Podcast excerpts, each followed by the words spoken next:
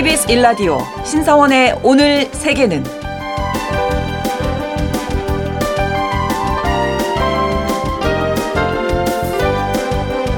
안녕하십니까. 아나운서 신상원입니다. 영국의 일간신문 가디언은 비버가 만든 연못이 지구 온난화를 악화시킬 수 있다라고 한 연구 결과를 인용한 보도를 냈습니다. 그리고 이 기사를 인용한 또 다른 보도 기사에는 비버가 온난화의 주범이라는 제목이 달렸는데요. 비버와 지구 온난화, 언뜻 생각하기에는 어떤 연관이 있나 싶으시죠? 가디언이 소개한 연구 결과는 이렇습니다. 알래스카 툰드라 지역에 지난 20년간 비버가 만든 연못의 수가 두 배 정도 증가했는데 이 연못에 잠긴 영구 동토층이 녹으면서 온실가스의 일종인 메탄이 배출되고 이로 인해서 지구 온난화가 심해질 수 있다는 내용입니다. 비버의 활동으로 만들어진 연못이 온난화를 부추긴다면 인간의 활동은 지구 온난화에 얼마나 큰 영향을 줄까요? 그리고 온난화를 악화시키는 주범은 비버가 아니라 오히려 인간이 아닌가 이런 생각도 하게 됩니다.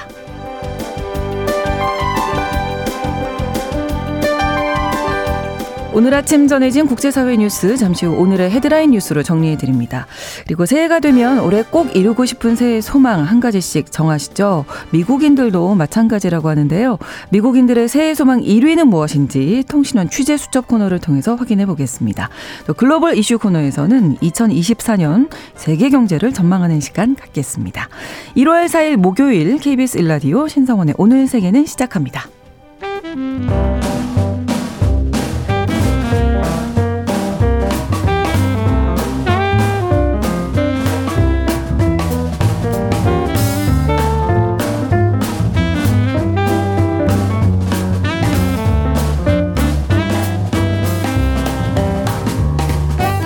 신성원의 오늘 세계는 청취자 여러분과 함께 소통하며 만들어갑니다. 실시간으로 유튜브로 보실 수 있고요. 여러분의 의견도 기다립니다. 짧은 문자 50원, 긴 문자 100원이 드는 샵 9730. 라디오와 콩 앱으로 많은 의견 보내주십시오.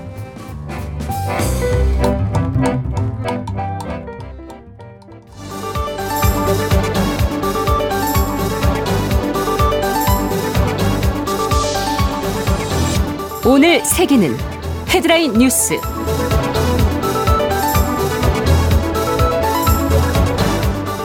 이란 혁명수비대 가셈 솔레이마니 사령관의 사주기 추모식에서 폭발 사고가 발생해 300명에 가까운 사상자가 발생했습니다. 현재 시각으로 3일 이란 혁명수비대 가셈 솔레이마니 사령관의 4주기 추모식이 진행되던 도중 연달아 두 번의 폭발이 발생했습니다. 폭발물이 담긴 가방 두 개가 원격 조종으로 폭발했는데 이 사고로 103명이 사망하고 188명이 다쳤다고 이란 국영 IRNA 통신 등이 보도했습니다. 이란은 이번 사건을 테러로 규정하고 배후에 이스라엘이 있다고 무게를 두고 있습니다.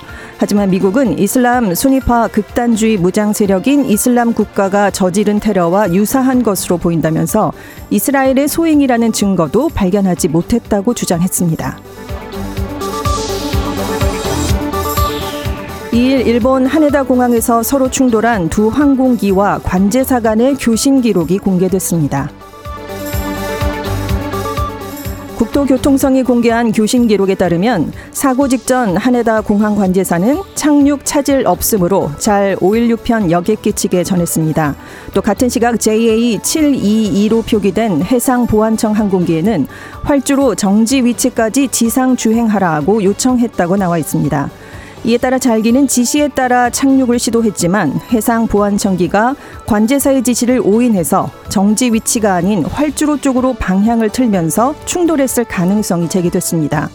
당초에 이륙 허가를 받았다고 진술한 해상 보안청기의 과실일 가능성이 있지만 조사에 착수한 일본 당국은 아직은 신중한 입장을 보이면서 블랙박스 기록을 검토할 방침입니다. 새해 들어 재난과 사고가 이어지고 있는 일본에서 이번엔 대형 화재가 발생했습니다. 3일 오후 3시쯤 일본 후쿠오카 현의 먹자 골목인 토리마치 쇼쿠도가이에서 대형 화재가 발생했습니다. 먹자 골목 안에 있는 한 식당에 있던 냄비에서 불이 붙으면서 화재가 발생한 것으로 추정되고 있습니다. 소방차 20여 대가 동원됐지만 불씨가 근처 건물로 옮겨 붙으면서 진화에 어려움을 겪어 불은 화재 발생 13시간이 지난 오늘 새벽 4시쯤 모두 꺼졌습니다. 경찰은 인근 주민과 호텔 투숙객에게 한때 대피를 요청했고 화재로 인한 사상자는 없는 것으로 알려졌습니다. 미국 연방준비제도 회의에서 기준금리가 고점이란 견해가 공유된 것으로 알려졌습니다. 미국의 중앙은행인 연방준비제도 위원들이 지난달 열린 공개시장위원회 회의에서 기준금리가 이번 긴축 사이클의 고점이거나 고점 부근에 도달한 것으로 보인다라고 판단한 것으로 알려졌습니다. 위원들은 2024년 기준금리가 인하될 것이라는 데는 동의했지만 금리 인하 전환 시기에 대해서는 신중한 입장을 나타냈는데요. 앞으로 경제 상황 변화에 대응해서 추가로 긴축 카드를 꺼낼 가능성을 배제하진 않았습니다. 영국의 명물로 꼽히는 런던 아이가 강풍으로 천장 비상문이 뜯겨서 5분간 멈추는 사고가 발생했습니다. 현지 시각으로 2일 런던 아이가 5분간 멈추면서 관람객들이 135m 공중에서 공포에 떠는 일이 발생했습니다. 당시 영국 전역에는 폭풍 헨크가 다가오고 있는 가운데 거센 바람이 불었는데 이날 런던에도 최대 시속 112km의 강풍이 발생했습니다. 런던 아이는 강풍으로 가다서기를 반복하다가 한 관람차가 정상에 올랐을 때 천장에 있던 비상 탈출구의 문이 뜯겨 나가면서 5분간 멈췄습니다. 런던 아이 측은 악천 후로 잠시 폐쇄했다면서 주요 구조물에는 이상이 없고 다친 사람도 없다고 밝혔습니다. 런던 아이는 세계에서 두 번째로 큰 관람차로 지난해 2월 태풍 유니스로 시속 160km의 바람이 불 때도 폐쇄한 적이 있었습니다. 우크라이나와 러시아가 500명에 가까운 포로를 교환했습니다. 지난해 8월 이후 처음입니다. 우크라이나와 러시아가 3일 아랍에미리트의 중재로 약 500명의 포로를 서로 교환했습니다. 젤렌스키 우크라이나 대통령은 우리 국민 230명이 귀국했다고 밝혔고 러시아 국방부도 248명의 포로가 우크라이나에서 송환됐다고 밝혔습니다. 이에 따라 양측은 총 478명의 포로를 서로 교환했는데 러시아와 우크라이나는 전쟁이 시작된 이후 주기적으로 포로 교환을 해왔지만 최근 들어서 교환 빈도가 줄어서 지난해 8월 초에 실시된 게 마지막이었습니다. 러시아에는 현재 4천 명 이상의 우크라이나인이 전쟁 포로로 억류돼 있는 것으로 추정되고 있습니다. KBS 라디오 신성원의 오늘 세계는 오늘도 역시 오늘의 헤드라인 뉴스로 시작했습니다.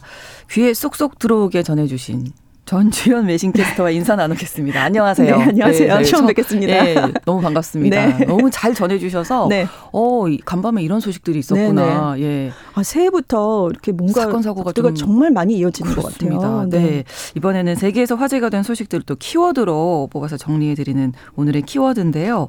첫 번째 키워드로 심상치가 않다 이렇게 정하셨어요. 네, 중동이 심상치가 않은데요. 그렇죠. 저희가 첫 번째 헤드라인에서 전해드린 소식을 좀 자세하게 음. 더 전해드 리려. 이라고 해요. 네. 지금 이란에서 이렇게 폭발 사고로 100명 이상이 숨지면서 정말 많은 음. 사람이 음. 숨졌거든요. 그래서 중동의 긴장이 다시 높아지고 있습니다. 네. 이게 현재 시간으로 3일 오후였어요. 테헤란에서 남동쪽으로 한 1000km 가량 떨어진 케르만이라는 곳에 있는 순교자 모역에서 네. 이 솔레이마니 그 전 혁명 수비대 사령관의 사주기 추모식이 진행되고 있었습니다. 음. 근데 근처 도로에서 두 번이나 연쇄 폭 폭발이 일어났어요. 음. 아직 정확한 배우는 안 나왔는데요. 네. 일단 라이시 이란 대통령은 시온주의자 정권이 팔레스타인 영토 밖에 있는 사령관을 테러 범죄의 표적으로 삼았다 이렇게 얘기를 했습니다. 음. 그러니까 이건 이스라엘이 배우다. 예, 그렇죠. 이렇게 얘기를 하고 있는 네. 거죠.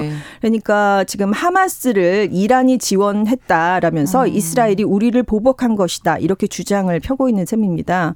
그리고 라이시 대통령이 이번 일로 팔레스타인 국가에서는 저항이 더 거세질 것이다 이렇게 얘기를 했거든요. 그러니까 아무래도 이스라엘과 그리고 하마스 간의 전쟁에 이란이 좀 더 적극적으로 개입할 음. 가능성이 커지지 않겠느냐라는 우려가 높아지고 있는 상황입니다. 네. 근데 이제 미국 정부는 우리 우리도 이스라엘도 이번 폭발과는 관련이 없다. 이렇게 지금 서둘러 음. 진화에 나섰는데요. 네. 하지만 전문가들 사이에서는 이란도 그렇고 이란의 지원을 받고 있는 무장 단체가 있습니다. 레바논의 헤즈볼라가 있는데요. 네. 이두 쪽에서 어떤 식으로든 보복 대응을 할 수가 있다. 이렇게 보고 있어요. 왜냐하면 음. 가디언도 지금 건국 이후 이란이 최악의 테러 공격을 당했다. 그래서 아. 정권이 어떤 방식으로든 대응하지 않으면 안 될 것이다. 이런 전망을 내놓고 있거든요.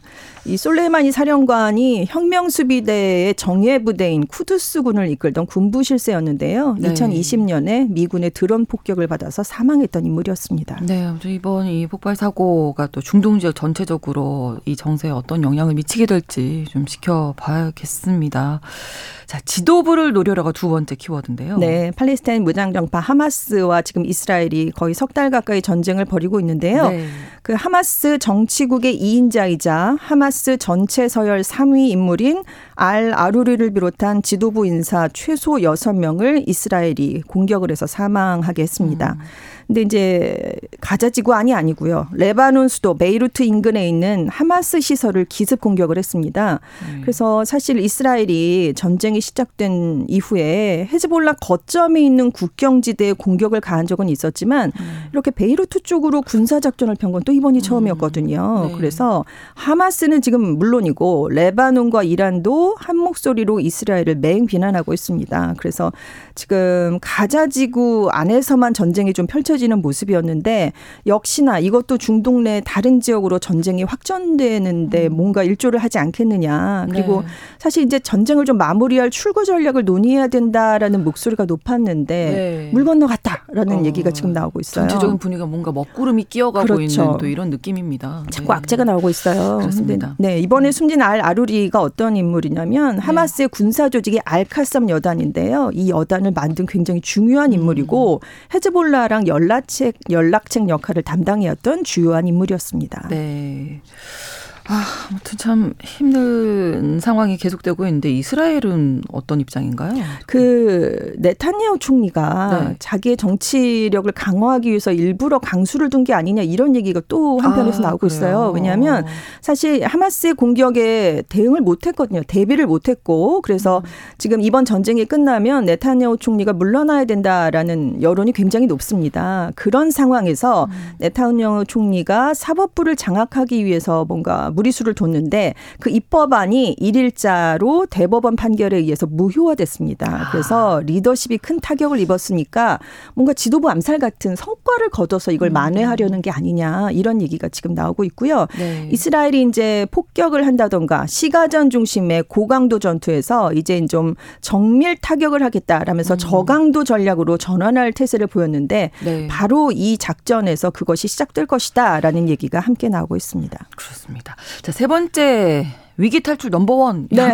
가지고 오셨어요. 어, 정말 프로그램 제목이었는데. 네, 네. 그렇죠. 그렇습니다. 네. 제가 굉장히 좋아했던 프로그램인데요. 네. 여기 아마 그 프로그램이 지금도 있다면 여기 소개되지 않을까 음. 싶은데요. 일본 도쿄 하네다 공항에서 이 일에 항공기 충돌 사고, 화재 사고 있었죠. 네네. 네. 그런데 이제 승객 379명이 4, 5분 만에 전원이 아. 무사히 탈출을 했습니다. 물론 일본 통신원이 이렇게 전해 주셨거든요. 그렇죠. 네. 한 17명은 부상을 입었지만 그래도 네. 사망자가 없어요. 근데 네. 90초 룰의 기적이다라는 평가가 그렇게 많이 나오고 있는데 왜냐하면 기체가 컸습니다. 승객 승무원도 적지 않았거든요. 그렇죠. 그리고 이제 대피로가 하나밖에 없었는데 모두 무사히 대피할 수 있었다는 건 기적이다라는 음. 외신들의 보도가 나오고 있어요. 네. 그런데 항공기 사고에 대비해서 44인승 이상 비행기는 사고가 발생했을 때 모든 승객이 90초 안에 탈출할 수 있도록 설계를 해야 된다라는 게 90초 아. 룰이 있습니다. 그렇군요. 이걸 굉장히 잘 지켰다는 얘기죠. 오. 그러니까 10분도 지나지 않아서 이제 다 빠져나온 뒤에 바로 음. 기체가 완전히 불에 휩싸였거든요. 그러니까 일찍 나오지 않았으면 대형 참사가 아마 일어났을 것 같습니다. 그런데 사실 룰은 있지만 이걸 지키는 게 어렵잖아요. 그렇죠. 핵심은 승객이 짐을 두고 빨리 몸만 나가는 건데 다 주섬주섬 뭔가 짐을 챙기는 저거 진짜 중요한 거 있거든요. 그러니까, 네, 그러니까요. 그렇게 가져가야 되고 네. 그리고 사실 노약자분들이 많이 타고 계신데 음. 이 노약자분들은 누군가가 빠르게 도와 받아들여야 나갈 수가 있거든요. 그렇죠. 그래서 이 아사히 신문 보도에 따르면 이 일본 항공이 여러 변수를 토대로 90초루를 그동안 아주 철저하게 훈련을 해왔다. 어. 그래서 CNN은 일본 고유의 엄격한 안전 문화, 안전 기준이 만든 기적이었다라고 아. 설명을 했는데 왜 이렇게 일본 항공이 열심히 했을까 봤더니요. 40년 전쯤에 네. 탑승객 500여 명 대부분이 사망한 참사가 있었답니다. 아. 그걸 계기로 그 이후에 이 90초루를 굉장히 그 자주 아. 연습을 했다고 해요. 그게 아마 이번 위기에 대비해서 힘을 발휘했던 것 같습니다. 그 우리가 안전 매뉴얼을 지켜야 네. 된다 뭐 이런 얘기 참 네. 많이 했는데 그렇죠. 그게 정말 중요하다는 그렇습니다. 것도 한번 일깨워주는 일이었습니다. 이 기종이 또 화재에 강한 소재로 만들어졌었다면서요? 네, 이게 유럽의 에어버스가 제작한 A350 900 기종인데요. 네. 동체의 53%가 탄소 섬유 강화 플라스틱 소재로 만들어진 복합 소재입니다. 네. 무게를 대폭 줄일 수가 있거든요. 그러니까 연료 음. 소모량이 이제 기존 항공기보다 25%까지 낮아질 수가 있는 그렇죠. 거예요. 그러니까 네. 덜 실어도 되니까 네, 폭발할 네. 수 있는 게 적죠. 이 탄소 섬유가 철보다 다섯 배나 강한데 무게가 열 배가 가중됩니다. 신축성, 굽힘 성능이 뛰어나요. 그러니까 음. 충돌을 했을 때 이 기체가 충격은 덜 받으면서도 기체 파손이 덜했을 수 있다라는 전문가의 분석이 나왔고요. 음. 이 소재가 열 저항도 높고 열 팽창 계수가 낮습니다. 화재에 강한 재질이에요. 네. 그래서 이 기체 전체로 결국 화재가 번지긴 했지만 화재가 진행되는 속도를 조금이라도 늦춰줬을 것이다. 그래서 대피할 수 음. 있는 시간을 조금이라도 벌어줬을 것이다라는 평가가 나오고 있습니다. 네, 안전은 뭐 아무리 강조해도 지나치지 않는 것 같습니다. 그렇습니다. 자, 네 번째 키워드가 든든한 친구를 얻었다. 네, 아. 브릭스 얘긴데요. 네. 브라질, 러시아, 인도, 중국, 남아프리카 공화국 이렇게 신흥 경제 다섯 개 국가의 경제 협의체로 출발을 했었죠. 네. 그런데 중동의 대국인 사우디아라비아가 여기에 공식 참가를 하게 됐습니다. 어. 세력이 굉장히 커졌어요. 그러네요. 올해 사우디만 가입을 한 게 아니고요. 네. 이란, 이집트, 아랍에미리트, 에티오피아 이렇게 다섯 개 국가가 신규 회원국이 됐습니다. 네. 몸집을 빌렸으니까요. 지금 미국과 주요 7개국 중심으로 돌아가고 있는 경제 블록에 대항하는 독자 노선이 좀 강화되지 않겠느냐라는 평가가 나오고 있어요. 네. 근데 사실 2000년대 초반까지만 해도 브릭스가 신흥 경제국을 가리키는 투자업계의 개념이었는데 그렇죠. 근데 이제 이것이 점점 커지면서 이제 사우디아라비아까지 가게 된 겁니다. 그런데 이제 왜 사우디아라비아의 참여가 중요하냐면 이 사우디와 아랍에미리트, 이란까지 들어가게 되면 세계 최대 석유 수출 국가 중에 세 개가 들어가거든요. 그래서 무시 못하죠. 네. 이거는. 예. 이들의 석유 공급량이 전 세계 42% 거의 뭐 절반에 가까운 그런 아. 그러네요. 네. 용, 그 양을 차지하게 됩니다. 그래서 네.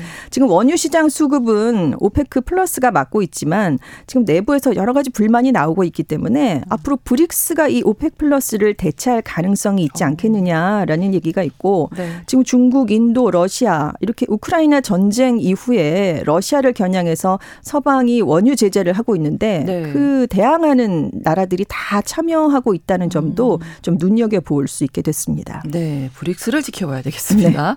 자, 다음은 덴마크 여왕이 찰스 3세에게 물러온 나비효과. 네. 예. 덴마크 여왕 어. 퇴위한다고 맞아요. 저희가 첫날 말씀을 드렸는데요. 네네. 전 세계 최장기 군주였거든요. 살아있는 음. 마르그레테 2세 덴마크 여왕이 깜짝 퇴위를 올해 초에 선언을 하면서 네. 찰스 3세 영국 국왕은 그럼 어떻게 되겠느냐 여기에 관심이 쏠리게 된 겁니다. 정말 오래 기다렸다가 네. 왕이 오른 지 얼마 안 60년 됐는데 만에 지금 왕이 됐거든요. 네. 작년에 왕이 올랐고. 네. 그래서 지금 영국의 데일리 메일지는 찰스 3세가 덴마크 여왕을 따를 수 있을까 이런 기사를 어. 냈는데 지금 찰스 3세는 75세입니다. 그래서 5년에서 한 10년 후에 물러나는 선택을 할수 음. 있다고 본다라고 지금 보도를 했고 왕실 전기 작가 필 담피어도 분명히 덴마크 여왕의 결정에 영향을 받을 것이다. 어. 왕실의 미래를 지키고자 한다면 그렇게 할 가능성이 크다라는 주장을 내놓은 겁니다. 그렇군요. 그러니까 이제 건강이 악화하면 양위를 할지 아니면 왕세자 부부가 아직 젊을 때 넘기는 게 좋을지 넘길지. 그걸 음. 생각을 해본다는 거죠. 지금 윌리엄 왕세자는 42세로 굉장히 젊기 때문인데요. 음. 특히 윌리엄 왕세자 부부가 이제 새롭게 이제 덴마크의 왕이 되는 프레데릭 왕세자 부부가 왕위에 오르는 모습을 보면 자신들의 미래도 한번 생각해 볼 음. 것이다 이런 전망이 나오고 있어요. 그래서 지금 전문가들은 찰스 3세가 오랜 기다림 끝에 통치 자격을 얻었지만 네. 그렇다고 죽을 때까지 하라는 얘기는 아니다. 뭐 이런 얘기 좀, 좀 잔인하긴 하죠. 찰스 3세에게. 와, 예. 그래서 이렇게 얘기해도 네, 되나요? 아주 적합한 휴게자가 있다. 뭐 이런 얘기까지 칼럼에서 아, 지금 그래요? 나오고 있는 상황인데 오. 아무튼 그래서 지금 덴마크 여왕이 83세로 퇴위를 한 거거든요. 음. 올해 75세인 찰스 3세에게 이 여왕의 퇴위가 어떤 영향을 불러올지 좀 주목을 하게 됐습니다. 음. 네. 자, 마지막으로 이제 올해 가보면 가장 재미있을 곳이 바로 우리 한국이라면서요. 네, 영국의 굉장히 유명한 일간지죠. 더 타임스가 올해 관광지로 우리나라 한국을 추천했습니다. 어, 그래요. 이 작은 나라는 2024년에 가보면 가장 재밌을 곳 이렇게 제목을 달았어요. 오. 혹하잖아요. 네. 클릭하고 어, 싶죠. 좀 반갑네요. 네. 그 더 타임스의 제인 멀커린스 기자가 12박 13일 동안 그 영국의 한 여행사의 초청으로 네. 서울과 부산, 안동, 속초를 여행을 했다고 합니다. 그래서 음. 찜질방도 가보고요. 노래방 그리고 길거리 음식들을 많이 경험을 했는데 음. 요즘 한국이 인기여서 그 대녀가 있대요. 네. 세례 세례할 때 해준. 네네. 근데 11살짜리 대녀가 있는데 나 한국에 간다고 그랬더니 굉장히 흥분해하면서 한국에 관련된 건 아무거나 사다 주세요. 어, 그. 정도예요. 네, 학교에서 이제 자랑을 해야 되니까 기념품을 오, 뭐라도 사다 주세요. 한국 거야. 네, 사왔어 이렇게 얘기를 하고 싶다는 거죠. 그래서 이분이 이제 뭐 그 동대문 광장시장에 가서 아주 음. 떡볶이도 노점에서 드시고 네. 김밥, 족발, 순대, 뭐 맛있잖아요. 구운 오징어, 호떡 뭐 이런 거. 그래서 휴게소에서도 한국은 인상적인 수제비와 김치를 팔더라. 근데 오. 대부분 음식 가격이 5천 원에서 8천 원이더라. 이렇게 그렇죠. 소개를 요즘 하고. 조금 더 비싸지긴 한 것 같은데. 그렇죠. 물가가 영국은, 올라서. 영국은 물가가 더 올랐거든요. 아, 그러니까 그렇죠. 거기에 비해 보면 또. 어, 아, 네, 이 우리는 굉장히? 네, 저렴하다라고 음. 느껴질 수가 있겠죠. 네. 그리고 이제 여성으로서 아주 안전하다고 느껴졌다라는 음. 점을 이분이 굉장히 크게 강조를 했습니다. 그렇습니다. 오늘의 헤드라인 뉴스 키워드까지 외신캐스 터 전주현 씨와 알아봤습니다. 오늘 고맙습니다. 네, 감사합니다. 어, KBS 일라디오 신성원의 오늘 세계는 1부 마무리하고요. 2부에서 통신원 취재 수첩으로 이어가겠습니다. 11시 30분부터 일부 지역에서 해당 지역 방송 보내드리고요. 노래 전해드립니다. 마룬5의 Move Like Jagger 함께 듣겠습니다. Ladies and gentlemen, 국제사회의 다양한 뉴스를 한눈에 KBS 1라디오 신성원의 오늘 세계는 세계를 바로 보는 최소한의 투자입니다.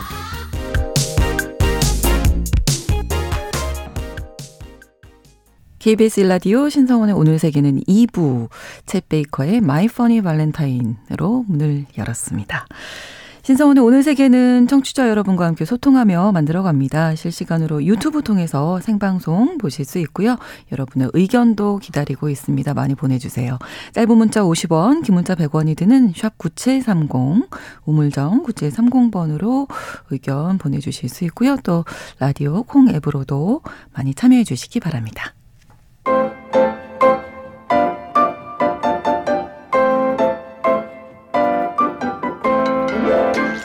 통신원 취재 수첩. 네, 통신원 취재 수첩에서 오늘은 미국 워싱턴 DC 노정민 통신원 연결돼 있습니다. 안녕하세요. 네, 안녕하십니까. 미국 워싱턴입니다. 네. 자, 올해 미국인들의 새해 결심 순위를 전해 주신다고 들었습니다. 일단 1위가 무엇이었는지 궁금하네요. 그 Statista Consumer Insights라는 미국의 한 소비자 통계 분석 기관이 네. 미국인들의 올해 새해 결심에 대해서 설문 조사를 했는데 네. 1위가 절약과 저축하기로 나타났거든요. 네. 근데 미국에서 사실 절약과 저축하기가 쉽지 않거든요. 어, 왜냐하면 워낙 이 소비 문화가 어, 많기 때문에. 그렇죠. 네. 예.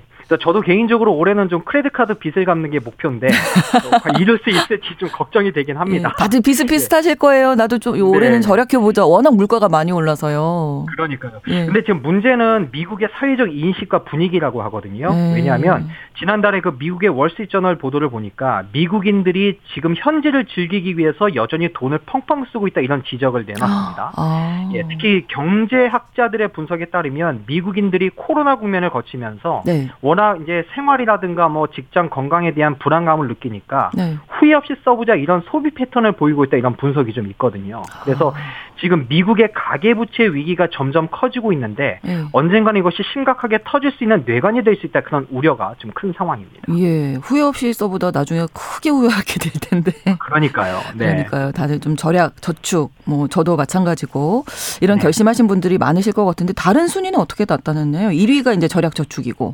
예, 2위가 운동하기였고 운동. 3위가 건강하게 먹기, 뭐 4위가 아. 가족과 시간 많이 보내기, 뭐 음. 5위가 체중 감량이었는데 네. 뭐 미국인들의 새해 결심도 뭐 크게 다르진 않습니다. 그렇습니다. 다들 좀 소망이 이루어지시길 바라고요. 결심을 예. 3일마다 해야 될 것 같습니다.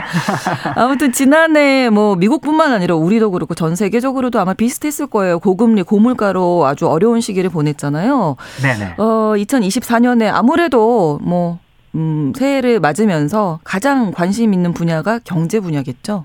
맞습니다. 그 미국의 AP통신과 공공문제연구센터가 공동으로 여론조사를 했는데 올해 미국 정부가 추진해야 할 주요 과제에 대해서 물었거든요. 네. 그러니까 여기에 대해서 이제 응답자의 76%가 좀 제발 경제에 힘써주길 바란다 이렇게 음. 답을 했습니다. 네. 그러니까 전년도 조사 때에도 한 75%가 이 문제를 지적을 했는데 음, 좀더 세부적으로 보니까 10명 중에 3명은 인플레이션을 걱정했고요. 그렇죠. 10명 중에 2명은 경제 전반에 대해서 문제가 많다 이렇게 답했는데 네. 특히 올해 이제 미국 대통령 선거를 앞두고 경제 문제가 지금 가장 중요한 화두거든요. 네. 특히 지금 바이든 대통령의 국정 지지율이 40%도 미치지 못하는 상황인데 가장 큰 이유가 이 고금리 고물가란 지적이 좀 있습니다. 그래서 음. 이 살림살이가 좀 나아진 것이 없다. 가장 그 이유가 지금 바이든 행정부의 어떤 정책이 유권자의 마음을 사지 못하는 데 있지 않나 어, 싶습니다. 유권자들은 이렇게 생각하고 있는데 미국 백악관에서 내놓은 경제 지표를 보니까 올해 네. 미국 경제 긍정적이다 이런 전망을 내놔서 조금 예. 차이가 있네요. 맞습니다. 그 미국 그 백악관이 최근에 나온 그 경제 지표를 보면 네. 지난 9개월간 실제 임금과 소비자 신뢰도가 오른 것으로 나타났다. 이제 이렇게 음, 이야기하면서 네. 올해 미국의 경제가 아주 좋다, 전망이 음. 좋다, 뭐 이런 이야기 했거든요. 네. 게다가 그 소비자 신뢰 지수도 뭐 지난달에 14%가 올라서 30년 만에 가장 큰 상승폭을 오. 나타냈다. 네. 뭐 이런 이야기도 하는데, 근데 여기에는 좀 함정이 있어요. 그렇죠. 그러니까 실제 임금이 오른 것은 그만큼 물가가 올랐기 때문이거든요. 음, 그러니까 실제로 이 마트나 식당에 가 보면은 이미 오른 가격이 내려가질 않았어요. 절대 안 내려가죠. 한번 예. 오르기는 쉬워도.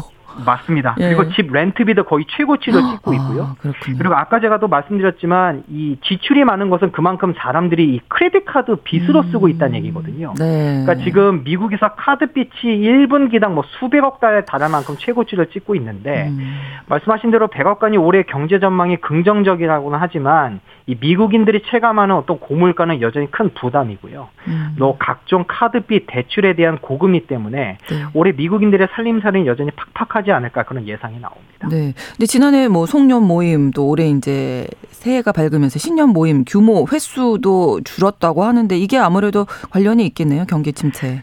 예, 저도 개인적으로 꾸준히 참여하는 송년회가 딱 하나 있거든요. 예. 근데 지난해 유난히 참석 인원이 적었어요. 어. 그리고 주변에서도 뭐 송년회 모임이 취소됐다라거나 뭐 참석 인원이 적었다 이런 말도 좀 많이 들었고 네. 또 새해가 시작됐습니다만 그렇게 뭐 떠들썩하지 않고 조용한 맞아요. 그런 분위기가 느껴지는데 네. 게다가 지금 연방 의회가 아직 새 회계년도 예산안에 합의하지 않아서 이 미국 정부도 임시 예산을 지금 운영되고 있잖아요. 그렇군요. 그러니까 공무원들의 연봉 인상도 아직 반영이 되지 않았고요. 그래서 여러 가지 경제 지표가 좀 나아진 것으로 보이긴 하는데 음. 이미 올라버린 물가는 이미 저 앞에 가 있는 거고 여전히 불안감이 큰 상황에서 네. 국민들이 어떤 회복을 피부로 느끼기에는 좀 상당한 시간이 걸리지 않겠냐 이런 생각입니다. 여전히 새해는 밝았지만 음, 경제 분야는 희망적이지 않다. 이렇게 좀 정리를 해볼 수 있을 것 같네요. 미국 워싱턴 DC 노정민 특파원이었, 아, 통신원이었습니다. 오늘 고맙습니다. 예, 고맙습니다.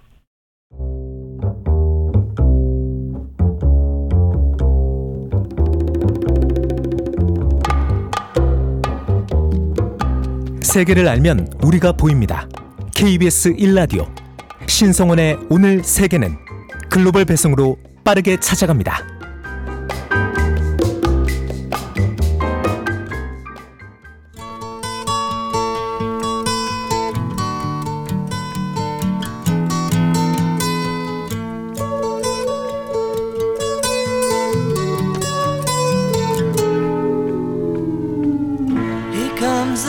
앞서서도 이야기 나왔지만 우리나라도 그렇고요. 전 세계적으로 경제 상황이 좋지 않죠. 그래 그래서 이런 때일수록 또 세계적인 경제 흐름을 잘 짚어봐야 하지 않을까 싶은데요. 깊이 있는 경제 이야기를 누구보다 알기 쉽게 설명해 주는 분이십니다. 한국경제산업연구원 경제연구실장이신 한양대학교 김광석 겸임 교수님 모셨습니다. 어서 오세요. 안녕하세요. 반갑습니다. 반갑습니다. 오늘 예. 처음 뵙겠습니다. 처음 뵙겠습니다. 예, 경제 이야기가 사실 어려울 수도 있는데 네. 어떻게 보면 좀 우리가 체감할 수 있는 가장 어, 밀접한 분야가 또 경제가 아닌가 생각이 들거든요. 그렇죠. 여러분 호주머니에서도 체감이 되고 네, 장바구니에서도 체감이 되고 그러니까요. 몇 개 담지도. 않는데 10만 원 넘더라고요. 그러니까요. 예, 예. 그래서 세계 경제 흐름이 정말 중요하다. 아 너무나 중요하죠. 예, 아 우리는 세계 경제라는 그 거대한 그 흐름의 영화의 주인공이에요. 어 아, 그렇군요. 여러분 다 한 분 한 분 경제의 주체라고 하죠. 예. 초등학교 시험 문제 혹시 기억하세요? 예, 예. 경제 3대 삼주체. 주체를 써 넣어라. 가로 3개. 다 맞추라고 주는 문제. 네. 맞아요. 뭔지 혹시 기억하세요? 어, 저 못 맞출 것 같아요. 못 맞힐 것. 같아요? 개인? 틀렸습니다. 국가? 도 틀렸습니다. 아, 아니에요. 예. 어, 왜 갑자기 또 기억이 안 뭐죠? 나죠? 뭐가 예. 있을까요? 비슷한데 좀 틀렸습니다. 가계 기업 정부. 아. 가계 기업, 정부가 아, 3대 맞아요. 주체고 맞아요. 공부 다시 하겠습니다. 예, 우리 이 청취자 여러분들. 입장에서는 네. 어, 적어도 가계이시고요. 음, 그렇죠. 가게이면서- 일단 가게부터 시작하죠. 가계이면서 기업 구성원일 수도 있고 그렇죠. 가계이면서 정부 구성원일 수도 있죠. 음, 그러니까 하나 혹은 둘 이상에 음. 해당되는 경제를 구성하는 주인공 맞습니다. 네. 네. 그래서 정말 어 그런 거 나는 관심 없어 이러실 게 아니라 네. 관심을 두셔야 되고 네. 또 우리 김광석 교수님께서 잘 설명을 해주실 테니까. 네, 그 말씀 주시니까 네. 오늘 주제와 좀 벗어나서 네. 경제를 모르면 당합니다. 아. 그래서 경제를 공부해야 됩니다. 아 그렇죠. 예를 들면요. 예. 20년, 21년에 유례 없는 저금리를 만났죠. 그렇죠. 그때 유례 없는 속도로 부동산 가격이 폭등하죠. 네. 근데 21년 끝자락, 22년 초에 어, 집 반드시 사야 되겠다 하면서 영끌에서 투자를 시작했는데 어, 앞으로 금리가 오를 거라는 전망을 하지 않은 채 투자한 거죠. 그렇죠. 앞으로 집값이 조정되지 않을 거라는 음. 그런 어떤 전망을 아예 하지 않은 채 네. 지금 상황만 보고. 그렇죠. 예, 예. 지금 2년 동안까지 그랬으니까 음. 앞으로 2년도 그럴 거야 하는 생각으로 그냥 산 거죠. 네. 근데 심지어 적어도 이런 생각을 해봐요. 집값이 오를지 떨어질지는 뭐 어, 전망에 따라 다를 수 있다고 치더라도 21년 끝자락, 네. 22년 초에 네. 만약에 영끌에서 집을 샀다 하더라도 하더라도 만약에 금리의 향방을 어느 정도 가늠만 하고 샀다면 음. 변동금리로 받진 않았을 거라고 생각돼요. 아 고정금리였으면 지금 그나마 조금 20년, 21년은 낮죠. 역사상 가장 낮은 금리였고요. 그렇죠. 그리고 아, 22년부터는 금리 인상이 시작될 거라는 것을 대부분의 경제 전망 이코노미스트들이 했거든요. 음. 그런데 그 당시에 22년 초에 정말 많은 연끌을 했는데 가계 대출 규모가 늘었는데 네. 그때 몇 퍼센트가 변동금리로 받았는지 아세요? 반 이상이었을 것 같아요. 87.5%가. 아 대부분이 그러니까 워낙 그때 금리가 부동산 낮으니까. 시장에 대한 판단은 좀 다를 수 있겠지만 네, 네, 네. 그러나 적어도 경제를 알았다면 흐름을 읽으셨다면 흐름을 알았다면 그때 집을 사진 음. 않았을 거라 생각이 되고 또 흐름을 알았더라면 네. 적어도 집을 살지라도 음. 변동금리로 받진 않았을 것이다. 그러네요.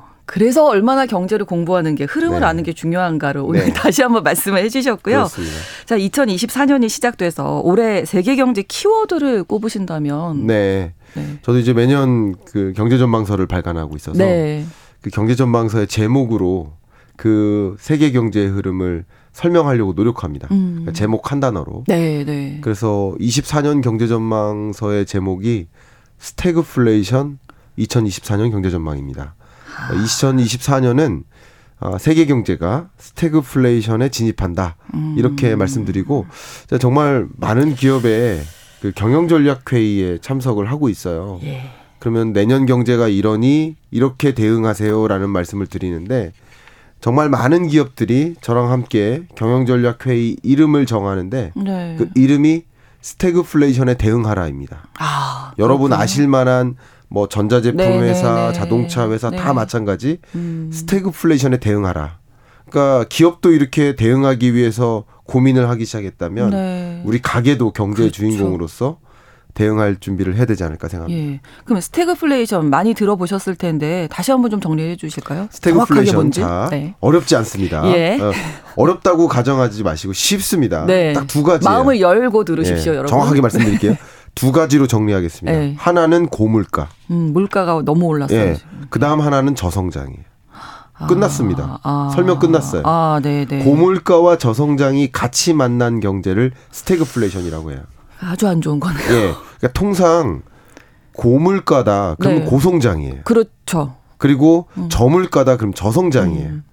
근데 고물가 안 좋은 거고 저성장 안 좋은 건데 네. 안 좋은 것끼리 결합한 거예요. 음. 그러니까 나쁜 그 합체 로봇인가 이렇게 변신 로봇 끝판왕 네. 이런 느낌인 거야. 안 좋은 너무 힘들잖아요. 다들. 뭐 물가는 너무 올랐는데 월급도 안 오르고 그렇죠. 경제가 좋아질 기미는 안 보이고 네. 그래서 다들 지금 힘드시잖아요. 그게 스태그플레이션입니다. 지금 스태그플레이션 중에 있는데 네. 2024년 내내 나아질 기미가 별로 보이진 않는다. 보이지 않습니다. 뭐 연초부터 굉장히 죄송한 말씀인데 네. 제가 이렇게 드리는 이렇게 말씀드리는 이유는 뭐 어려우니까 포기하세요 이런 뜻이 아니라 네, 네. 어려우면 어려운지를 명확하게 알자. 그렇죠. 그러니까 알고 대응하면 뭔가 우리가 이겨낼 수 또. 있거든요. 네, 네. 예, 그러니까 알고 대응하자라는 음. 뜻에서 네. 어 24년 경제도 참 어려울 테니까 음. 참 허리띠 졸라매고 어떻게 대응할지를 한번 고민해 보자. 오늘 뭐 짧은 남은 시간 짧게 남아 있지만 그 시간 동안에라도 그 네, 대응책을 네. 한번 고민해 보면 좋겠습니다. 음. 네.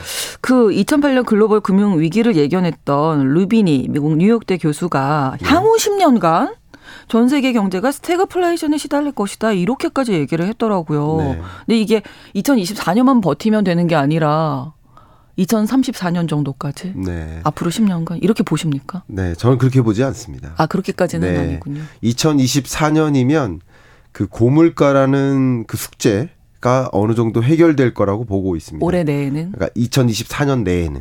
네. 그러니까 쉽게 말하면 24년 연내에 미국이 네. 금리 인하 할 거라고 생각하시잖아요. 근데 아니라고 저 이제 나흘째 됐거든요. 이 네. 프로그램 진행한 지. 근데 첫날은 어 좀 낮출 것이다 했는데 어제 그저께는 아니라고 하셨어요. 네. 그거는 제가 다음 주에 네. 혹은 그 다음 주에 네. 더 명확히 제가 정리해 드리도록 하겠고요. 음, 알겠습니다. 자, 그것은 이제 금리 인하에 대한 기대감이 너무 폭발했던 거예요. 아. 12월에. 아. 그러니까 폭발한 만큼 뭐가 반영될까요? 주가가 오르는 거예요. 아, 그렇죠. 어, 금리 인하할 거야라는 어. 마음에 주식을 담는 거죠. 그렇죠. 그러니까 너도 나도 주식을 담으니까 주가가 오르는 거예요. 근데 오늘 FMC 의사록이 발표됐어요. 네. 지난 12월 FMC 회의가 있었고 의사록이 발표됐는데 그 문저 이렇게 막 문서가 발표됐습니다. 네. 그 문서 내용을 보니까 기준금리 인하 그런 연내하긴 얘기는- 하지만 네. 연내하긴 하지만 상반기 내는 어려울 거야라는 음. 그 뉘앙스를 많이 넣었어요. 그러니까 시장이 어떻게 해요? 음. 기대 잔뜩 했다가 그럼 또 아니죠. 지금. 기대가 아, 무너지는 이, 이거 거예요. 아니구나. 네. 아 김치국 마셨구나. 네, 다시 그러면서 빠지겠네요. 오늘 나스닥이 음. 무너진 거예요. 아. 그러니까 과한 기대와 음. 실망 이게 계속 반복되는 장세일 건데 네. 어쨌든 제가 오늘 드리려는 이야기는 네, 네. 어, 금리를 어쨌든 연내에는 인하할 것이다라는 음. 말은 물가가 어느 정도 잡힌다는 뜻이에요. 그렇죠. 무슨 말- 왜냐 금리를 왜 인상했나? 음. 왜 인상했을까요? 물가 잡으려고요. 그렇죠. 그렇죠. 너무 올라가니까. 금리는 그러면 왜 내릴까요? 물가 잡혔으니까요. 음. 아주 간단합니다, 논리가. 음. 그러면 금리를 언제 내릴까요? 물가 잡힐 때 내립니다. 그렇죠. 너무 간단한 거. 복잡하게 어, 생각할 그러네요. 필요가 없어요. 예, 예. 물가 안 잡히는데 어떻게 금리를 인하합니까? 못하죠. 그러니까 어. 지금 과한 기대감이라는 게 그거예요. 아. 24년 상반기 중에는 목표하는 목표 물가 2%에 예. 충족될 만한 그런 수치는 나오지 않습니다. 아. 그런 나오기 굉장히 어렵습니다. 어려운데 어떻게 금리를 인하합니까? 그러니까 과한 기대감인 거예요. 음. 과한 기대감도 이해해야 돼요. 아, 시장이 과한 기대감을 갖구나. 그렇기 때문에 주가가 상승할 수 있겠구나. 음. 근데 과한 기대감이 꺾일 수 있겠구나. 그때 주가가 조정되겠구나. 음, 그렇죠. 네. 그렇게 계속 출렁이는 겁니다, 주가가. 그런 흐름이라고 보시고요. 어쨌든 금리 인하가 기대될 만한 시점은 24년 전 하반기로 보고 있고 하반기쯤. 그러면 그 지점에는 물가가 안정화되는 수순에 놓인 거예요. 네. 그러니까 24년까지는 고물가 맞습니다. 근데 25년 이후에도 계속 고물가가 지속될 것인가? 지금으로서는 네. 또그 밖에 어떤 변수가 등장할지 모르죠. 그렇죠. 전쟁이 또 확전될 수도 그렇죠. 있고 네. 그건 누구도 모르지만 현재의 전제로는 음. 현재 우리 어, 글로벌 경제에서 나타나고 있는 여러 현상들이 유지될 거라는 전제하에서는 음. 이 고물가라는 기조가 25년 이후에도 지속될 것이다. 그렇게 아, 보지는 않습니다. 그래서 그렇군요. 루비니 교수님하고는 저랑 생각이 좀 차이가 좀 있습니다. 다르시군요. 예, 이 예. 부분 또 나중에 시간 되실 때 자세히 말씀해 네. 주신다고 하셨고요. 한번 저랑 여기서 그 대담 한번 하게 해주세요. 루비니 교수님 한번 네. 모시고. 네. 알겠습니다. 네. 위기를 좀 극복을 하긴 해야 되잖아요. 네. 이게 방법을 찾아야 될 텐데 네. 미국이 보니까 1970년대 최악의 스태그플레이션이 있었고 이때 어떻게 했는지를 우리가 좀 참고하면 되지 않을까 싶거든요. 그러니까 스태그플레이션은 저성장이 고착화된 거예요. 네. 그러니까 경제가 어, 경기 침체라고 볼수 음. 있죠. 경기가 굉장히 강하게. 둔화되는 거예요. 네. 그러면서 물가가 치솟은 겁니다. 음. 그러면 이제 물가를 어쨌든 끌어내리기 위해서는 자 수요와 공급이라는 것을 봤을 때 네. 경기 침체라는 것은 수요가 그렇게 나타나지 않은 거예요. 그렇죠. 안 살려고 하죠. 그런데도 물가가 높은 거죠. 왜 음. 그럴까요? 공급발이에요. 아. 공급이 부족해서예요. 아. 그러니까 우리 지금 우리가 당면하고 있는 이 고물가도 네. 물론 수요발도 있지만 공급발이 굉장히 강해요. 아. 왜냐하면 러우 전쟁 이후에 네. 여러 원자재 공급이 부족해졌었고 그렇죠. 어. 그러니까 공급발인데 네. 역시 규제를 풀고 기업들이 적극적으로 공급할 수 있도록 공급 환경을 개선하면 음. 공급이 늘어나죠. 그럼 물가가 어떻게 될까요? 잡히죠. 네. 그럼 기업들이 적극적으로 공급한다, 생산한다, 음. 신규 투자한다. 뭐 그러면 또 경제도 성장도 하죠. 예, 그러니까. 스태그플레이션을 방어하기 위한 어. 그 대응책으로서 기업들이 지금 어 멈칫멈칫 하고 있는데 신규 투자 못 하고 네, 공급 네. 못 하고 네. 근데 그걸 할 수 있게 만들어 주는 거. 적극적으로 열어 주는 거. 인센티브를 주는 거. 네. 그런 게 좋은 정책이었던 거죠. 네. 예. 규제를 아, 지금도 역시 된다. 이 스태그플레이션이라는 거대한 그 숙제 혹은 우리는 그 늪에 빠져 있다고 볼 수 있겠는데 음. 네. 아, 우리 정부도 뭔가의 좀 특단의 대응책, 사실은 오늘 1시를 기점으로 새 정부 정책 방향이 발표됩니다. 네. 아, 현 정부의 어, 정책 방향을 또 발표합니다. 음. 근데 중장기적인 대응책도 같이 섞여 있을 텐데, 어, 부디 1시에 발표될 그 자료에는 어, 그런 스태그플레이션의 늪에서 빠질 수 있도록 하는 음. 그런 특단의 대응책도 담겨 있기를 바라는 마음이에요. 네. 지금 현실 경제를 제대로 인지했을 때, 이 뭐가 문제인지를 판단했을 때, 그 문제를 해결할 해결책을 고안하는 거잖아요. 음, 근데 그렇죠. 문제를 잘못 인식하면 해결책도 잘못된 거예요. 그렇죠. 전 그렇게 생각하고, 예. 어, 그렇게 하기를 좀 바라는 마음입니다. 여러분도 한시에 발표될 새 정부, 음. 어, 새 정부래 자꾸 정부의 새, 네, 새로운 새, 로운 2024 정책. 방향 네. 어떻게 될 건지 한번 어, 관심 가져주시기 그러니까 바랍니다. 이렇게 설명을 들으니까 뉴스도 그냥 안 보이겠어요. 다 이제 의미가 있는 거고 우리가 또 그 흐름을 읽는데 도움이 되는 거니까. 제가 예. 갑자기 이런 말씀도 드리고 싶은데 네. 정치는 국민의 수준이다. 음. 라는 표현이 있어요. 우리 국민이 경제 현상에 관심을 갖고 네. 제대로 문제 인식을 갖고 있으면 정부가 여러 정책들을 펼쳐나가는 데 있어서 계속 끊임없는 수많은 5천만 명의 조언이 담겨요. 그렇죠. 정부가 네, 네. 대충 할 수가 음. 없는 거예요. 그러니까 전문가들만 그런 조언하는 게 아니라 네. 방송에 나와서 이런 말씀 드린 게 아니라 여러분 한 분 한 분이 그런 조언을 음. 줄때그 관심을 좀 가지셔야 정치의 됩니다. 수준이 올라간다는 거예요. 전 그렇게 생각합니다. 열심히 공부하겠습니다. 네. 그러니까 아까 책 내신다고 네. 이제 말씀하셨는데 여기에서의 올해 그 전망이 또 키워드가 new regime의 시대다. 네. 이 new regime이 어떤 건가요? 네. 앞서 말씀드렸던 것처럼 고물가 네. 그리고 고물가를 잡기 위한 고금리, 고금리.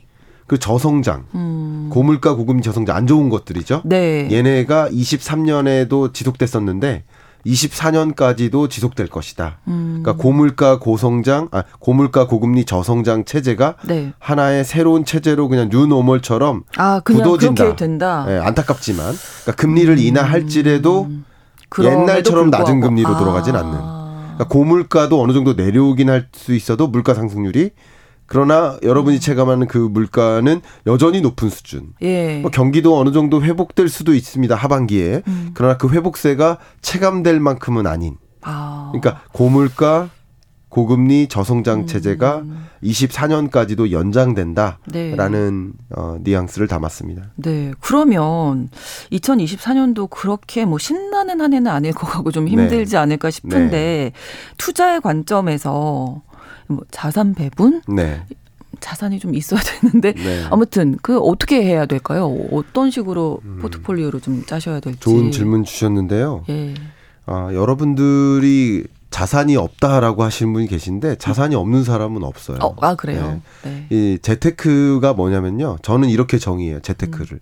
재테크는 돈을 어떤 형태로 가지고 있을까에 대한 고민. 아. 돈을 현금으로 가지고 있을까? 네네네. 저축으로 가지고 있을까? 음. 부동산으로 가지고 있을까? 주식, 채권, 금 어떤 어. 형태로 내가 돈을 주로 들고 있을까? 네 네 네. 그게 자산입니다. 그러네. 다 어. 어떤 형태로 갖고 있을까의 문제고 비제 형태로 갖고 있다. 비제 형태로도 갖고 마이너스 자산인 그러니까, 거죠. 네. 그 비제 형태로도 갖고 있는 음, 거죠. 그렇죠. 어떤 형태로 갖고 있을까에 대한 문제인데 네. 20년, 21년은 완화의 시대였죠. 그렇죠. 제로금리의 시대. 예. 그리고 22년, 23년은 긴축의 시대였어요. 음. 24년은 금리 인상의 시대. 네. 24년은 완화의 시대로 가는 전환점이죠. 아, 과도기가 되겠네요, 그러면. 그러면 어. 음. 포트폴리오의 관리가 필요한 거고 실제 돈의 이동이 있습니다. 금리가 실제 떨어지는 과정에서는 네. 자산가들이 네. 주로 돈을 은행에만 도- 두지 않고 시장으로 가지고 와요. 이동시켜요. 음. 또 금리가 올라갈 때 22년, 23년처럼 금리가 올라갈 때는 자산가들이 돈을 주식시장에서 은행으로 몰, 몰아놔요. 음. 그러니까 주가가 무너지고 부동산 가격이 떨어지는 거예요. 반대로 완화의 시대로 가게 되면 네. 또 돈이 시장으로 이동합니다.